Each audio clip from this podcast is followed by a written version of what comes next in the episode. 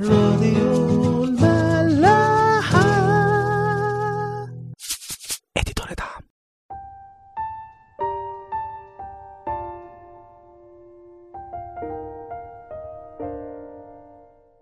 أهلا بيكم في حلقة جديدة من عيش وملح.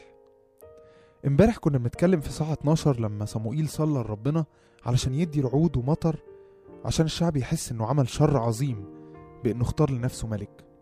وفعلا ربنا بيستجيب وبيبعت مطر ورعود ويخاف الشعب خوف عظيم بما فيهم صموئيل نفسه. لكن في الآخر صموئيل طمن الشعب وقال لهم في عدد 22 أنه لا يترك الرب شعبه من أجل اسمه العظيم. هنبتدي في صح 13 نقرأ مع بعض. كان شاول ابن سنة في ملكه وملك سنتين على إسرائيل. واختار شاول لنفسه ثلاثة آلاف من إسرائيل فكان ألفان مع شاول في مخماس وفي جبل بيت إيل وألف كان مع يوناثان في جبعة بنيامين طبعا أول آية غريبة شوية اللي هي كان شاول ابن سنة في ملكه وملك سنتين على إسرائيل يعني هو قاعد سنة ولا سنتين. لكن المفسرين بيقولوا إنه غالبا ده معناه إنه بعد لما شاول هزم بني عمون وأنقذ مدينة يبيش جلعاد الشعب توجه تاني ملك على إسرائيل. وده كان بعد سنة من لما صموئيل مسحه بالزيت. وده متقال في إصحاح 11 آية 14 وقال صموئيل للشعب هلموا نذهب إلى الجلجال ونجدد هناك المملكة. فذهب كل الشعب إلى الجلجال وملكوا هناك شاول أمام الرب. وبعد كده مكتوب إن شاول اختار لنفسه 3000 من إسرائيل أخد منهم 2000 معاه وادى 1000 لابنه يوناثان. فواضح كده إن الآية دي بتفرق عن الآية اللي بعدها مش أقل من 20 سنة اللي خلت يوناثان ابن شاول يكبر ويقود الجيش كمان لأن صموئيل لما اختار شاول كان لسه شاول شاب صغير.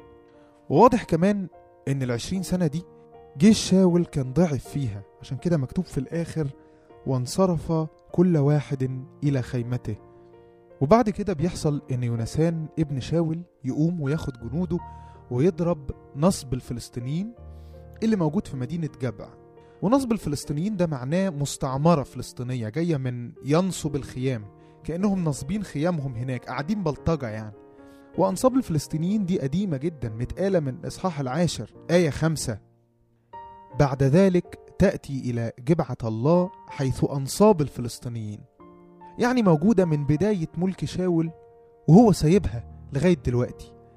عدى أكتر من عشرين سنة وهو لسه ما ضربهاش. عارفين لما يبقى فيه دم في الجسم؟ هتلاقي الجسم كله تعبان. وممكن يسخن وممكن لو أهملناه خالص يموت. وده الحال في حياتنا مع ربنا. أحيانا كده بتبقى في خطية محبوبة عند الواحد سايبها.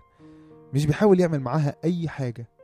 شهوة معينة عادة معينة. خطية بقالها سنين موجودة في حياتي وأنا مش عايز أقرب لها ولا بحاول أبطلها ولا حتى بطلب من ربنا إنه يخلصني منها. حاببها اوعى تسيب خطية موجودة في حياتك. متسابة. عمالة تكبر في حياتك وتاخد حيز من غير ما تحس.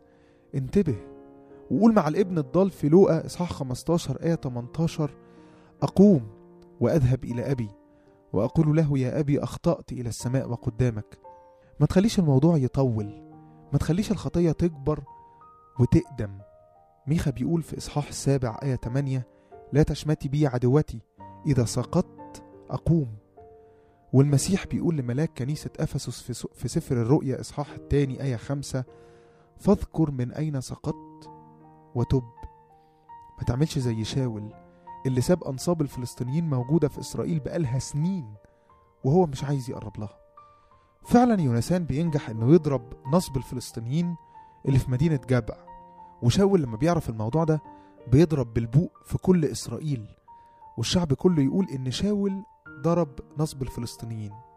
عجيب شاول في الموضوع ده. يعني هو سايب نصب الفلسطينيين ده بقاله سنين وابنه يونسان هو اللي ضربه ومع ذلك بينسب القصة كلها لنفسه. بس أنا مش عايز أحط نفسي دلوقتي مكان شاول أنا عايز أحط نفسي مكان ابنه يونسان. ابنه يونسان اللي عمل عمل عظيم جدا وكل المجد ما راحلوش هو راح لواحد تاني.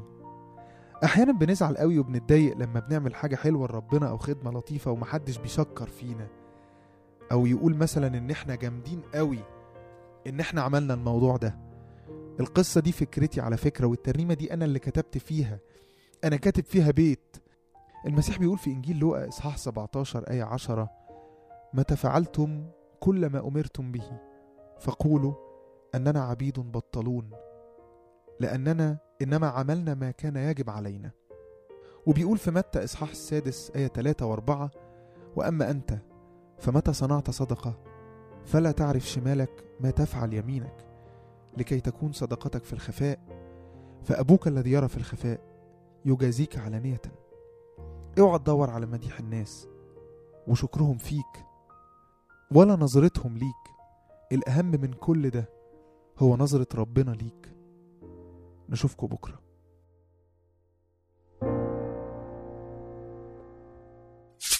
راديو ملاح. دي دنيا دام